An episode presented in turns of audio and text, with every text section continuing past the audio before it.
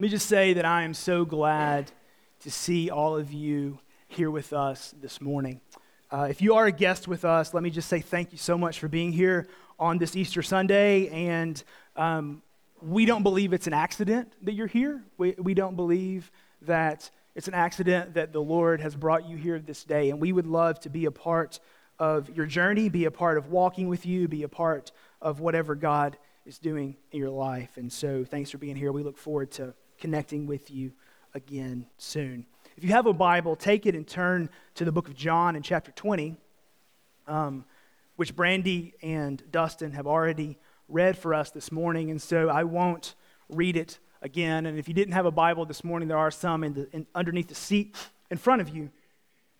But what I want us to do uh, for a few minutes this morning is I want us to consider um, the resurrection of Jesus and what that means for us. Uh, our sermon this morning is entitled, But I Didn't See Him. But I didn't see Him. I think we often make much of the desire to have been there, the desire to have seen, the desire to have heard, the desire to have walked with Christ and to heard, have heard His words. But today, we stand generations and centuries away and so the question is what does the death and burial and resurrection of Jesus have to do with me? And so if you're not interested in listening to me talk for about the next 30 minutes, by the way, if you're new to Redeemer, when I say 30, that means 45. Um, but if you're not interested in listening to me talk for the next 30 to 45 minutes, let me just let me just put it all out there from the very beginning. You know, journalism says don't bury the lead. So let me just put the lead out there. What we're celebrating today is real. There was a man who was born of a virgin in a town named Bethlehem some 2,000 years ago, who was the God man. He was the Son of God. He was the Savior of the world. He was the Messiah whom God sent to redeem his people. And this man, his name was Jesus. He lived in a town called Nazareth, so Jesus of Nazareth. Later, people would confess him to be the Christ, so Jesus Christ. And this man lived, he taught, he walked, he performed miracles. He explained what God was doing in the world. He explained things about the nature of God that had never been explained before in such a way that he said, If you have seen me, you have seen the Father the work, the ministry, the miracles of Jesus got him killed. Jesus was betrayed um, by his people. He was condemned by the leaders of Israel. He was handed over to the Romans to be killed upon a cross. And on what we call Good Friday, which we remember as happening um, three days before Resurrection Sunday, Jesus breathed his physical last on a cross, suffering torment, anguish, pain, hurt, and bearing the wrath of God for the sin of humanity. Laid in a grave, a stone rolled over it, his people are left bewildered, hurting, wondering. Did we win or did we lose? Did Jesus win or did Jesus lose? Has Jesus been defeated or should we have believed in him? And in all of that, it carried and it carried and it built and on Easter Sunday, they went and they saw that he was not there. And he showed up and he said, I'm alive. And what Jesus was testifying to is that he had defeated the biggest enemy in the world, death. And if death is defeated, then sin can be defeated. And if death is defeated, then sinfulness can be defeated. And if death is defeated, there's hope for everyone. And if death is defeated, we don't have to fear what this world brings to us because Jesus has overcome the world. So that's the message. Jesus has overcome the world. And when he said, Come to me, all you who are, are, weary and heavy laden, and I will give you rest for your souls, what he was saying is, Come to me, because if you come to me, I will carry you through this life and through everlasting life. So, what I want us to do for the next few minutes is I want us to consider the claims that this happened, and I want us to consider why it matters, and I want us to consider what it means for us. And thankfully, Jesus tells us all that in this passage. So, John chapter 20. If you're a note taker, Our first point this morning is a matter of death. You know, on Easter, we love to celebrate life, joy, happiness. We break out our pastels, we break out our seersucker, we get out our happy clothes, we match with our kids, we have Easter egg hunts, but the eggs can't be white, they have to be dyed happy colors, right? And all that's good and important. Because life and joy and peace are the fruits of Easter. But if we want to understand the Easter story, it actually begins with death. You see, what's going on in John 20 is a matter of death. It's a matter of this question Has Jesus been defeated? Has the claims of Jesus been shown to be false? When they put him in that tomb and they rolled the stone in front of it, was he silenced forever? Were we wrong to believe in him? Were we wrong to trust him? Were we wrong to believe that our hope had come? Because if Rome defeated Jesus on a cross, then the answer would be yes, we were wrong. And so, what's going on at the beginning of John 20 is first and foremost a matter of death, specifically the death of the man Jesus of Nazareth. He was killed. He was killed by Romans at the behest of the Jews. He was put up on a cross where he was tortured and he breathed his last. He was dead, so dead indeed that they didn't even have to break his legs like they normally do to get people on crosses to die. So dead that they stuck him in the side with a sword and he didn't respond. He was dead. So they laid him in a grave and they rolled a stone in front of the grave on Friday evening. And because in the Jewish religion, the last thing you would do on a Saturday, the Sabbath, and most importantly, the last thing you would do on a Passover Sabbath is to touch a dead body and become ceremonially unclean. They left him there all day Saturday, all night Saturday night. And John chapter 20 begins with Mary coming as early as the law would permit after the Sabbath to the tomb of Jesus to attend to his body, to make sure that it was cared for well, and to make sure that, that humanly speaking, his body rested well. Those are the facts of the matter. But if we're, if we're honest, what's really going on on that Good Friday and that Saturday and that Easter morning is far more than the specific death of a specific man. But it's left them generally wrestling with the idea of death. It's left them wrestling with the idea of what comes after this life. It's left them wrestling with the idea of what comes after all our hopes for this life have been vanquished. What comes after everything I thought I was going to be has fallen away? What comes after everything that I trust and believe in is no more? What comes of me? What becomes of us where can we look?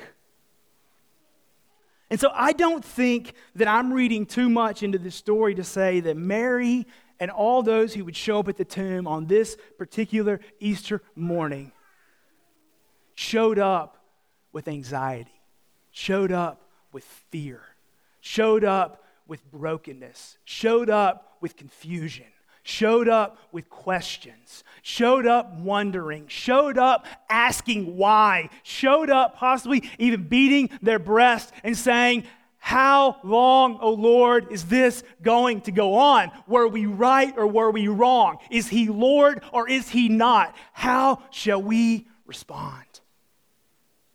That's how they showed up at the tomb that day because death is real. Death cannot be and this Easter story begins with death. As Paul Tripp rightfully says, the good news always comes after the bad news. And so here's, here's the point before we move on from death to life. I really believe that death is our connection to the world.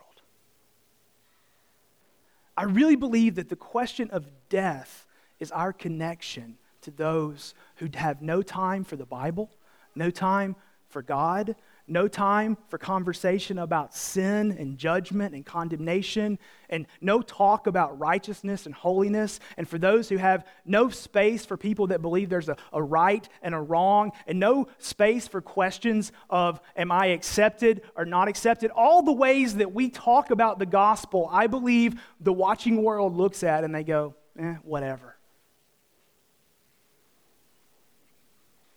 And perhaps doubter, skeptic, person of another faith.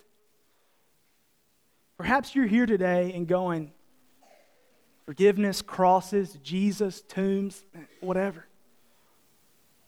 But the reality is, believers and doubters, skeptics and followers, men, women, Christians, Jews, Muslims, Buddhists, atheists, and everything in between face death. And the one thing that we have to explain is the impending death that we face and what that means for us all. And our faith, our scripture from Genesis to Revelation, that's the whole book, is a story of what happens and how we face death. The story is God created, God created humanity good. Sin broke the world. Sin is what's wrong with the world. Sin produces death, but God's Son came to defeat death to take away the curse of sin, to restore humanity to back how God made it, so that we can walk with Him and enjoy Him forever. Our faith doesn't have to fear death. Our faith can face death and speak into death because our Savior has defeated death. So before we rush headlong into He's alive because He is, I'm happy because you should be. I have joy because you should. Let's remember that Easter reminds us of the ultimate reality that we all face it's death. And we would do so much better for ourselves if we would face death and rather than trying to pretend that it's not going to happen. So, that diet that you started in January, it is not going to prevent you from dying. It might look better this summer as you swim but it will not prevent you from dying. That substance that you bought on the internet last night, it might make you feel better in the short run, but it will not prevent you from dying. There is no fountain of youth. We might prolong our lives. We can have healthier lives. We can enjoy this life, but death is coming for us all. And our Savior has defeated and I don't say that glibly. I don't say that as some pastor shenanigan. I say that as a man who stood at the head of too many caskets, looking in the eyes of people who have gone from this life and have been left to wonder what about me? And what about my family? And what about my kids? And what about my wife? And what about these people that I love dearly? This is an issue of death. And so, if you were one of the followers of Jesus, I believe what you would have been wrestling with on that Friday evening where he died, all through that Passover Sabbath and into that Sunday morning. And if you were Thomas for a whole nother eight days, what you would have been wrestling with was is life possible after Jesus and so when Mary gets to the tomb, what we start to see are glimmers of possible hope. So the second point is life possible? What we start to see are hints of hope. Mary comes to the garden, and when she gets there, the stone's rolled away. But maybe Mary was like me, and she, her glass was always half empty, maybe three quarters empty right? Maybe Mary just went, oh no, that somebody's gotten in there and somebody's like um, painted graffiti on his body and somebody's harmed him or, or maybe they've stolen his body. We got we got more mess to deal with. I thought it was already bad enough but but now the tomb's open. Or maybe it's open for another reason. So mary sees the tomb doesn't know what to think. So, verse 2, she runs back and she tells Peter, and, and the verse 2 of chapter 20 says, the other disciple. That's John's way of talking about himself. He also loved to call himself the disciple whom Jesus loved, which is a great show of humility by John. And here in a minute, he's going to make sure to point out that he's in better shape and runs faster than John, I mean, than Peter. So, so John's just a great bastion of humility for us. But Mary runs back to Peter and John and she says, They've taken the Lord. See, her glass is half empty. They've taken the Lord out of the tomb and we don't know where they've laid him. So Peter and John, they run toward the tomb, and John makes sure to tell us that he got there first, but he also got scared first because John got there in verse 5 and he stopped and he looked in. And when he looked in, he didn't see a body. He just saw the cloths lying there, but he didn't go in. And then sometime later, John doesn't tell us how many seconds on, on Peter's 40 time, but Peter gets there. Peter looks in. They go in. And what they find is that Jesus' body is not there. There's cloths, and the cloth that was wrapped around his face, it was folded up neatly and placed over at the side. You know, like you wish your kids would make their beds in the morning, right? Like, like it was folded up neatly, neatly and placed over to the side. But then we're told this weird thing happens. John believes because he saw but he didn't understand, so they went home. So that's verses 8, 9, and 10. So, so they, they believe that really his body's not there. They believe that something's going on, but they don't understand that Jesus in the scripture said, I will die and I will rise again. So, so they go home. Again, is this another negative or is it a glimmer of hope? And so, sometime later, verse 11, the passage doesn't tell us if it was 30 seconds or 30 minutes or, or a couple hours, but Mary goes back to the tomb and she's weeping. Why is she weeping? Because of everything we've been talking about the doubt, the fear, the hurt, the anxiety, the questions, the wondering. She's outside the tomb weeping, and she finally, in her second visit, stirs up the courage to look in. And when she does, verse 12, what she sees is not just the cloth lying there, but she sees two angels. And when the Bible says angels, that would mean heavenly beings, two heavenly beings in white, sitting where the head and the feet of Jesus were. And they say to her, Woman, why are you weeping? Now, just a little aside here, like, one of the things I can't figure out about the scriptures is that every time a heavenly being appears to someone, I'm thinking particularly like the book of Acts, um, I'm thinking of here, they ask these questions that, that, humanly speaking, just don't make any sense, right? Like, like in the book of Acts, like an angel will show up and be like, don't be afraid. And here in a minute, Jesus is just going to show up in a room with a locked door and he's going to go, Peace. Really? Peace? And so here, the angels, they look at Mary and they're like, Why are you weeping? You know that Christmas song, Mary, did you know? I know it's about a totally different Mary, but let's just go with it for a minute. Like, like, like I think that she would be like, Do you not know why I am weeping? But she composed herself and she said, They've taken away my Lord, and I do not know where they have laid him. She's filled with doubt. And while to Mary, the angels asking the question, Woman, why are you weeping, seems ludicrous, it's actually a proclamation of what has happened. Because the angels know he is not there. The angels know he didn't die. The angels know that every question's been answered. The angels know that every fear has been solved, that every anxiety has been met, that every shame has been covered, that every sin has been forgiven, that death has been defeated. Mary, why are you weeping?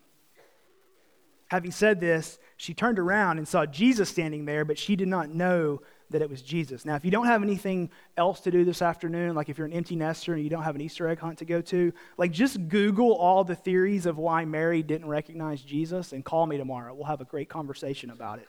Um, But the reality is, is it was probably early, it was probably dark, she was probably crying, and Jesus probably didn't look exactly like he did when he had died three days before. I think I just summed it all up there.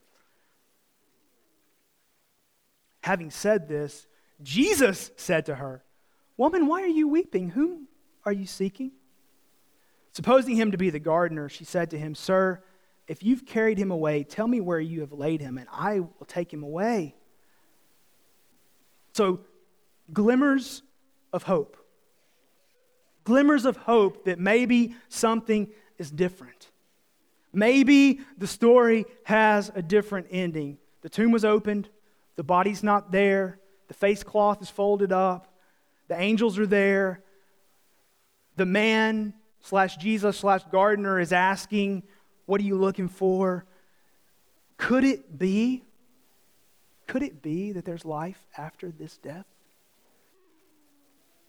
And then we're told in verse 16 Jesus said to her, Mary. In the particular way that Jesus said her name, Mary, she turned and said to him in Aramaic, Rabboni, which means teacher, which means she recognized him, which means that she saw that that was Jesus speaking to her, that he was alive. And then verse 17 tells us that Jesus, notice the first thing Jesus next says is, Do not cling to me. Now, now, you have to be a really intelligent Greek scholar to figure this out, okay? Why would Jesus tell her not to cling to him? Anybody want to take a guess? Because she recognized who he was. She fell down, she worshiped him, and she was clinging to him. That's why Jesus said, do not cling to me. Because Mary saw it. It was no longer unclear, it was crystal clear. The reason his body's not here is not because it's been defaced, not because graffiti's been painted on it, not because it's been hidden somewhere else, not because somebody stole it. It's not here because he is alive. That's why it's not here. And she worshiped him. So Jesus, verse 17 says, Don't cling to me. I've not yet ascended to the Father. I've not yet gone where I'm going to go. But go and tell my brothers that I'm ascending to my Father and your Father, to my God and my God. So Mary goes away and announced to the disciples, I have seen the Lord. And so now the disciples enter into all this tension. Is this a glimmer of hope or is it something else? Verse 18, on the evening of the first day. On that evening, they were in the room and they were scared and the doors were locked and they wondered if the Jews were coming after them too and they've heard Mary say that he's alive. And at this point, they've heard Peter and they've heard John say his body wasn't there. And they're wondering what is going on. And into that, we're told Jesus comes and stands among them and says, Peace be with you. So Jesus comes and he reveals himself to his disciples and he said, Peace be with you. Verse 20, he showed them his hands and his side. Then the disciples were glad when they saw the Lord. And Jesus said to them again, Peace be with you. Then, verse 26, eight days later, Jesus comes and appears to them one more time for the sake of Thomas. And we'll talk about this in a minute and says, Peace be with you. And he shows Thomas his hands and he shows Thomas his sides. But the reality is, Jesus is alive. If you're new to the scripture, I'd ask you to write this down 1 Corinthians chapter 15. 1 Corinthians chapter 15. What you get there is the most detailed accounting we have in the scripture of all the people who saw Jesus alive.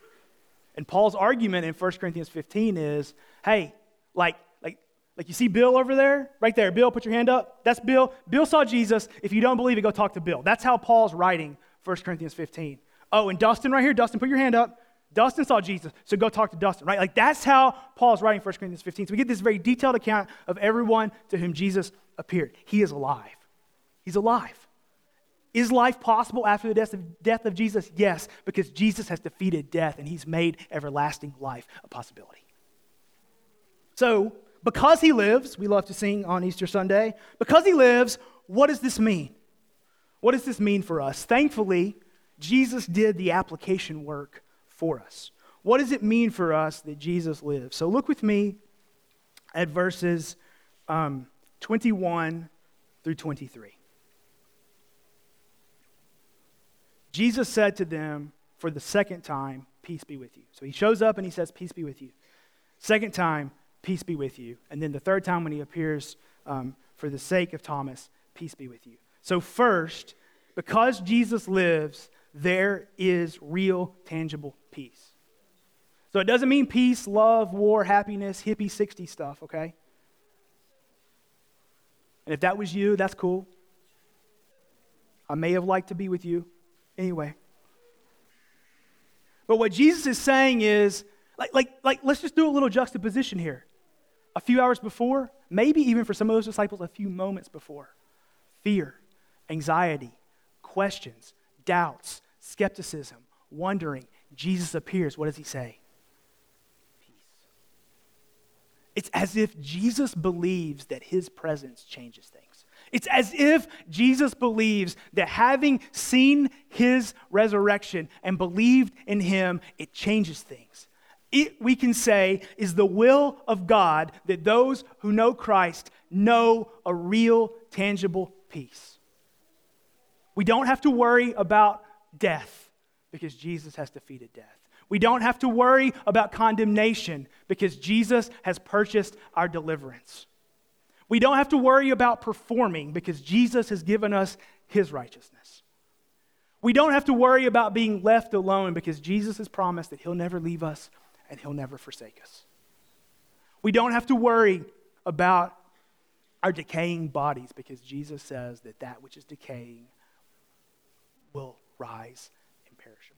It will rise again. Jesus is saying, if you know me, I bring peace to you. so, Christian, my desire for you today is that you have peace because Christ is alive and he's allowed you and drawn you and caused you to believe in him. So, just do a little barometric work on your own soul tonight. Do I have peace because I know Christ? If not, the answer is run to the cross. The answer is plead for Christ's mercy. The answer is to plead for grace. The answer is for him to pour himself out more upon you. He will do it, but peace, he says, be with you. Second, Jesus says, I send you.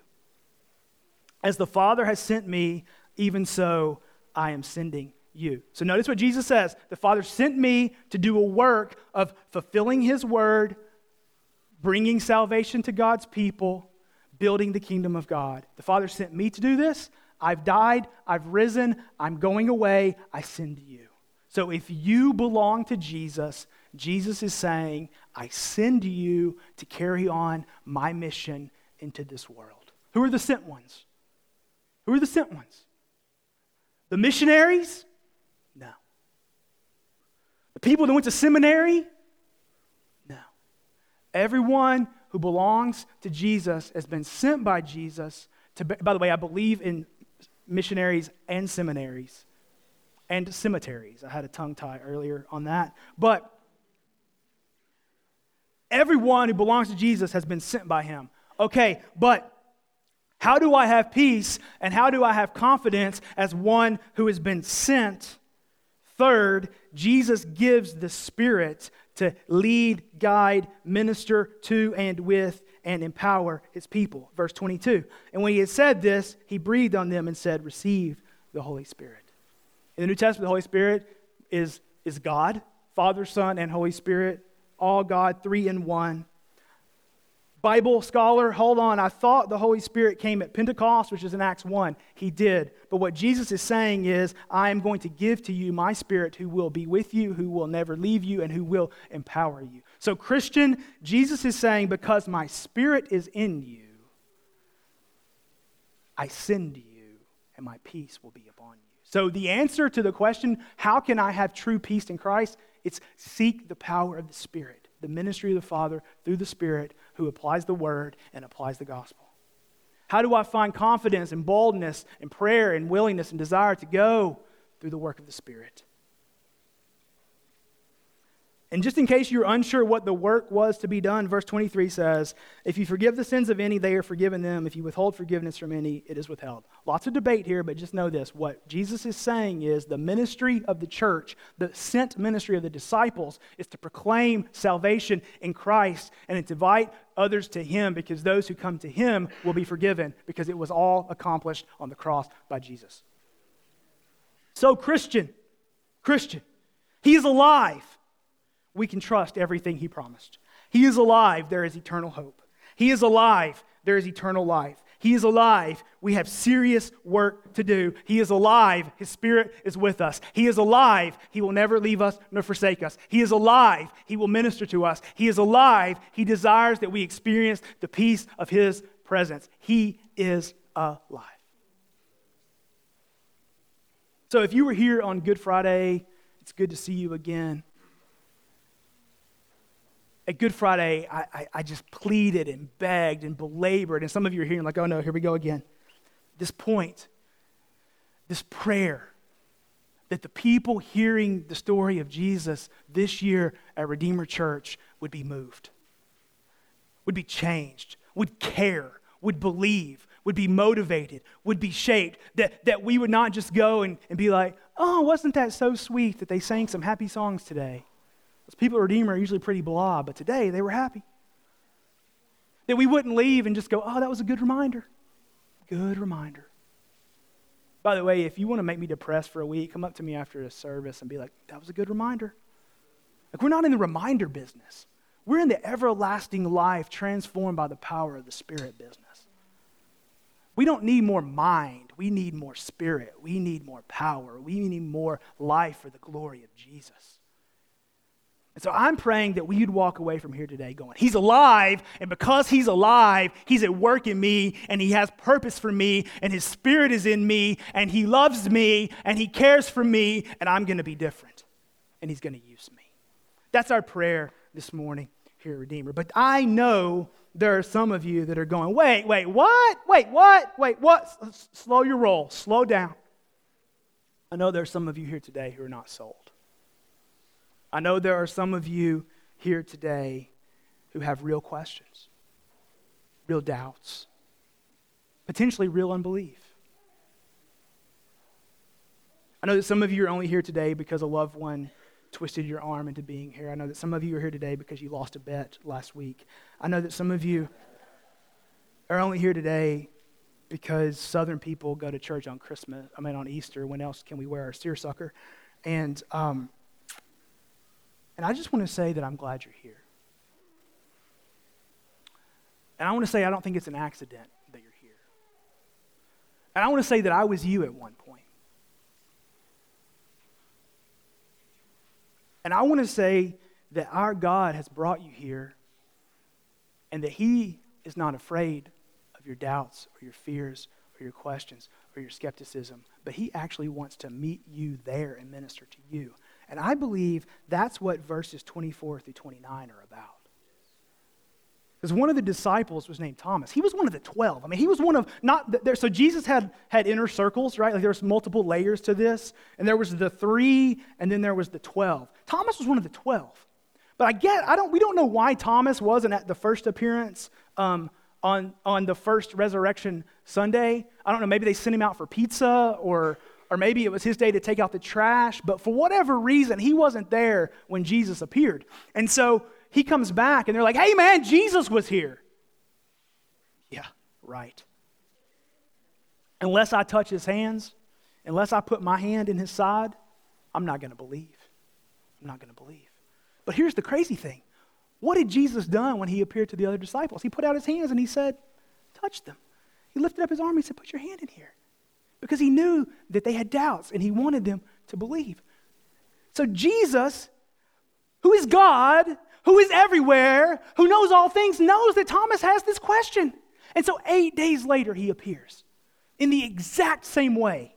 And he says, Peace be with you. But this time, he singles out Thomas. And I don't believe the tone of voice in verse 27 when Jesus singles out Thomas and says, Put your finger here and put your hand here. I don't think it's condescending. I don't think it's angry. I don't think it's tisk tisk. I think it is you didn't get what your brothers got, and I am here to meet you in your doubt, in your unbelief, and show you that I am alive so that you can be changed too. So, here's what I would say to you, friend, if you're here today. The Lord is eager to reveal himself to his creation. You can simply pray, Lord, or if you don't believe he is Lord, God, if you are there, would you allow me to see that you are real? Would you allow me to, to understand these claims of Jesus? And would you help me? And I believe that He will. I believe that His Spirit will minister to you. I believe that this church would be excited to walk with you and help you answer such questions and such doubts and such fears. I believe that to be true. And I believe that, that the, the coming of Jesus to meet the doubt of Thomas with this phrase, do not disbelieve, but believe, is something that God is eager to do over and over and over again. So when Thomas said, My Lord and my God, he believed. And that's what I'm praying for you today. Verse 29. Jesus said, Have you believed because you've seen me? Blessed are those who have not seen and yet have believed. So, what's going to happen in the rest of the Bible story is that Jesus, um, a few months after this, is going to ascend into heaven where he is now. He's going to send the Spirit to empower the church. And he's not going to physically appear on earth anymore until he comes back once and for all to right all the wrongs and to finalize his kingdom. But that doesn't mean that Jesus doesn't still meet us in our doubts and our skepticism. He does it by the Spirit. He does it by the people whom He sent to testify to the saving power of Jesus. And God gives faith, and God gives belief. And I believe a prayer that God would always answer is Lord, help my unbelief. So if you're here today as a skeptic, as a questioner, as one who's not sure what to think about all this Easter stuff, I would just say, We're glad you're here. We love to walk with you. And I commend to you the example of Thomas because I believe that God will work in that and through that for you. So, Father, we pray that you would work in this room now in all the ways that need to be worked. Would you give faith? Would you give hope? Would you give confidence? Would you be at work?